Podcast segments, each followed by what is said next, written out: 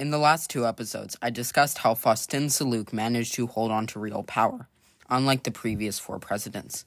He'd crushed the colored elites, while at the same time preventing the black social revolutions his supporters believed he would enable. With his power firmly established, Soulouque could turn his attention elsewhere. So, in this episode, I'm going to discuss what Soulouque did with all his power. Before I go into all that stuff, though, I want to begin this episode by talking about what was going on in the eastern part of Hispaniola, an area which I have been neglecting to talk about in the last few episodes. So, before I go into Soulouque's failed invasions, I want to provide some context and history for what had been going on in the newly formed Dominican Republic since it had broken away from Haiti. To talk about the first Dominican Republic, I have to introduce the two guys who would define its 20 year history.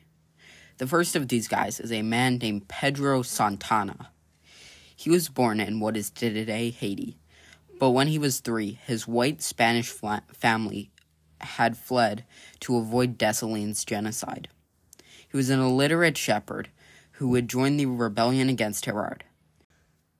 He was also a brilliant military strategist. When Herard invaded in 1844, Santana had emerged as a war hero. After this, Santana took his army and marched on Santo Domingo City and dissolved the government that had created itself after the revolution. Then proclaimed a new, very liberal constitution with a president elected every four years. But he inserted a clause allowing for him to do, declare a state of emergency, which would give him dictatorial power which he of course then did.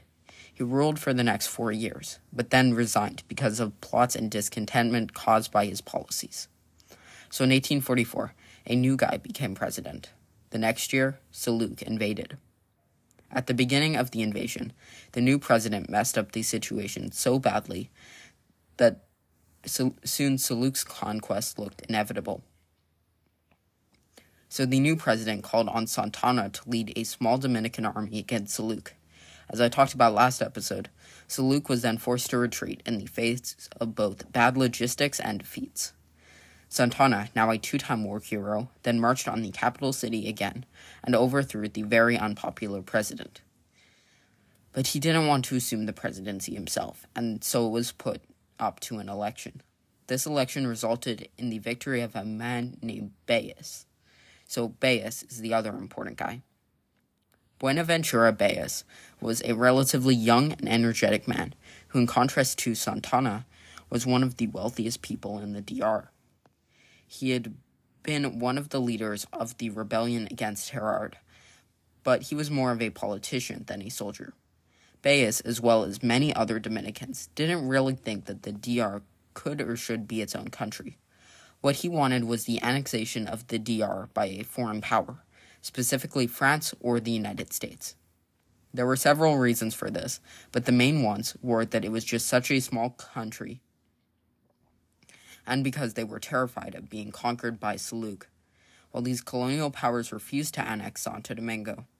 They, especially like the United States, did see Santo Domingo as an opportunity for future economic expansion especially since Santo Domingo had much looser laws around white immigration and was far emptier than its neighbor Haiti.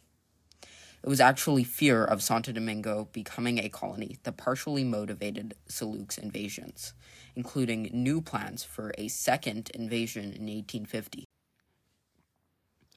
But as Soulouque was preparing for another invasion, the DR received recognition from foreign powers, who then turned around and checked Soulouque. The first envoy the Americans sent to Haiti was sent in 1850 to tell Soulouque not to mess with the DR. This was repeated by the French and the British, threatening military force if Soulouque invaded the DR again. So a second invasion of the DR was cancelled after being strong armed out of it by France, Britain, and the United States. With prodding from foreign powers, Soulouque and the DR then concluded a peace treaty for a one year ceasefire.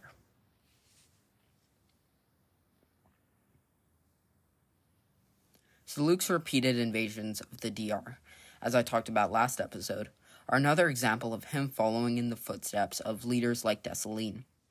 In fact, most of what Soulouque had been doing so far had been fairly in line with what the previous black leaders had done.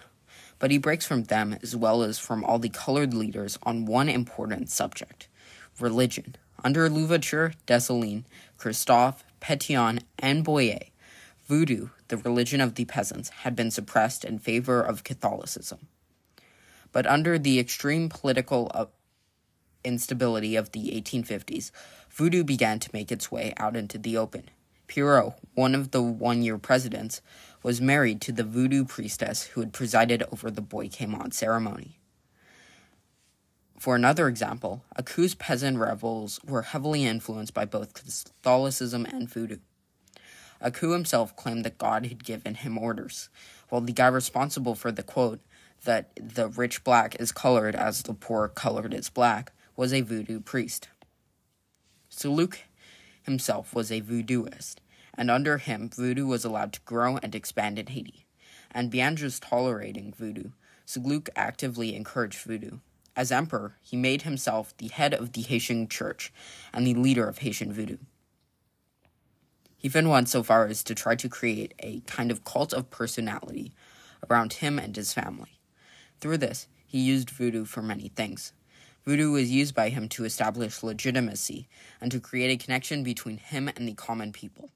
He tried to use it to create a national identity for Haitians. This project was helped quite a bit by, get this, three miraculous apparitions of the Virgin Mary, was a major symbol in both Voodoo and Catholicism. On one of the sites where she had appeared, Soulouque even made it into a pilgrimage site, which survives to this day. What Soulouque tried to do with religion, with varying degrees of success, was to establish a unified voodoo Haitian religion that could support him. While I'm on the subject of groups Soulouque took control of, I may as well shoehorn in something about the Freemasons. Now, I'm not going to go far into the Freemasons, but with Soulouque at their head, the Freemasons expanded in Haiti. There were four Masonic lodges in Port au Prince, and there were even Haitians present at the Masonic International Congress.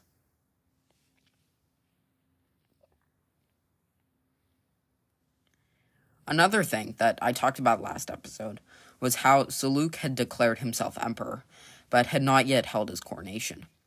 Soulouque wanted to have a grand coronation, but for this he needed a bishop, which required an agreement with the Vatican. This resulted in a total of three failed missions from the Vatican to Haiti to work out some kind of deal where the Haitian church would become a part of the International Catholic Church. Previous missions like these had been attempted, but all of them, including Soulouque's, failed because Haitian leaders like Soulouque didn't want to see appointments of clergy to the Vatican. But in 1852, Soulouque grew tired of waiting for a bishop, and so decided just to use an abbot he knew for the coronation. Soulouque's coronation, as I am about to describe, may sound simply like a vanity fest. But like Christophe's coronation, it is important to note that Soulouque wasn't just holding it for fun. In fact, the idea of royalism was a key component in his political philosophy. In the eyes of Soulouque, the elitist colored democracy had shown itself to be a failure under Boyer and Hérard, and it was time for Haiti to return back to black royalism. The hatred of the people for Dessalines and Christophe had kind of worn off over the years, and so Soulouque was trying to claim their legacy. He wanted to be a populist king with the support of his people. This idea of popular royalism may sound bizarre to the modern listener, but up until this point, the various quote unquote democratic Haitian governments had not been very popular. Soulouque also wanted to cultivate an image in the minds of the world. He wanted both Haitians and foreigners to view himself as a strong leader of a modern civilized country. So that is why he did this. Soulouque had shelled out a ton of money on his coronation.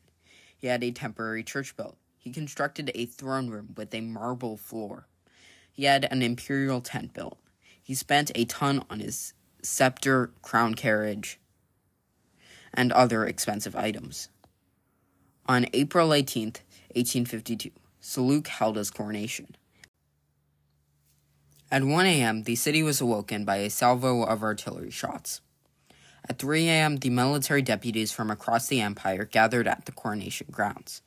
At 4 a.m., the legislators and senators joined them, accompanied by pikemen and cavalry.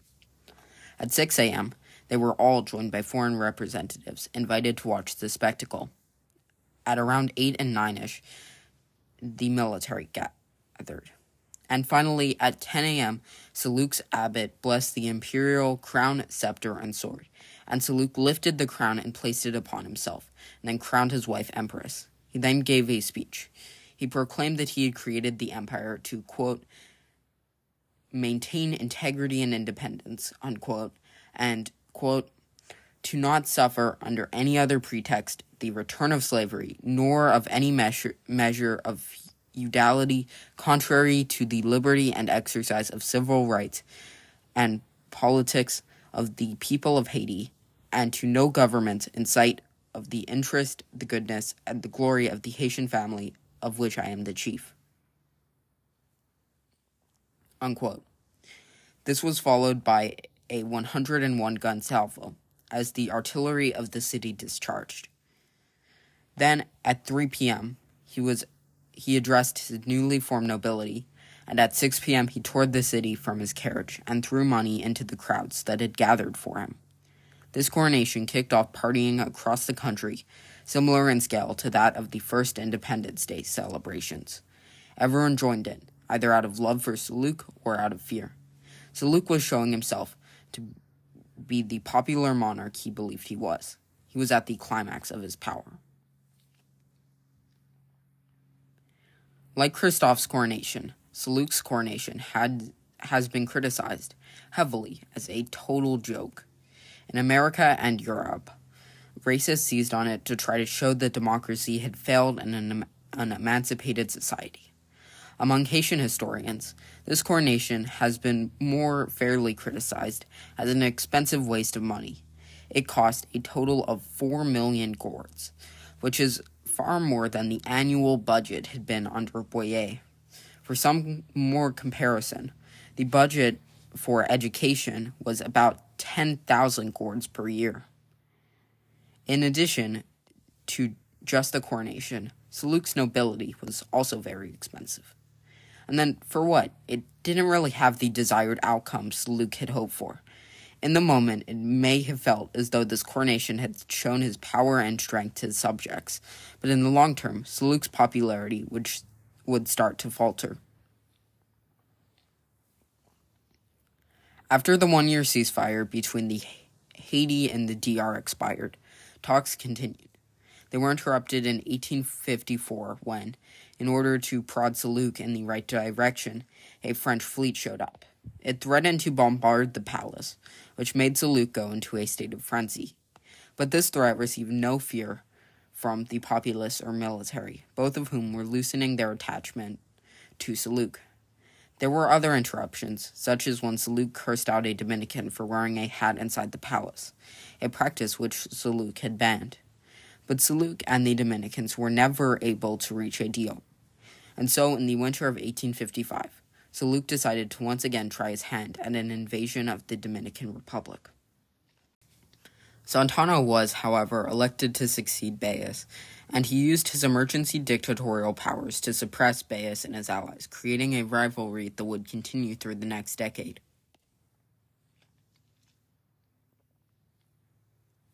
His third and final invasion would turn out to be a disaster for Soulouque. But to understand why, I have to explain what was going on with the Haitian army when Soulouque attempted this invasion. The Haitian army was probably around 30,000 strong, made up of conscripted peasants. This is in contrast to the Dominican army of 7 to 8,000. While the Dominicans were fighting on their home turf, the Haitian army was fighting on unknown land and had a terrible logistical system that deprived it of food and ammunition. On another level, the Dominican army knew that they were fighting to protect their country and their families from an enemy which had already shown its total inhumanity in previous invasions. This is in contrast to the Haitian military, which didn't really know what it was fighting for. The point I'm getting at here is that the Haitian military just wasn't what it used to be. The generation of Haitian soldiers that had fought through the Revolution and Civil War was now gone, and it was replaced with a much weaker army. So, in the winter of 1855, Soulouque invaded the Dominican Republic with an army of 30,000, which was divided into three columns. On December 22nd, the Haitian army suffered two defeats. While individual desertions had always been common, soon entire units began deserting. Then, in late January, the Haitians were decisively defeated after falling for a Dominican trap, causing Soulouque to retreat back to Haiti. In the end, this campaign left thousands of Haitians dead, deserted, or wounded, and proved to be a total waste. This campaign showed everyone the real weakness of Soulouque. Where previously the people had loved him and his enemies had feared him, his myth was failing. And so, next episode, Soulouque will be overthrown.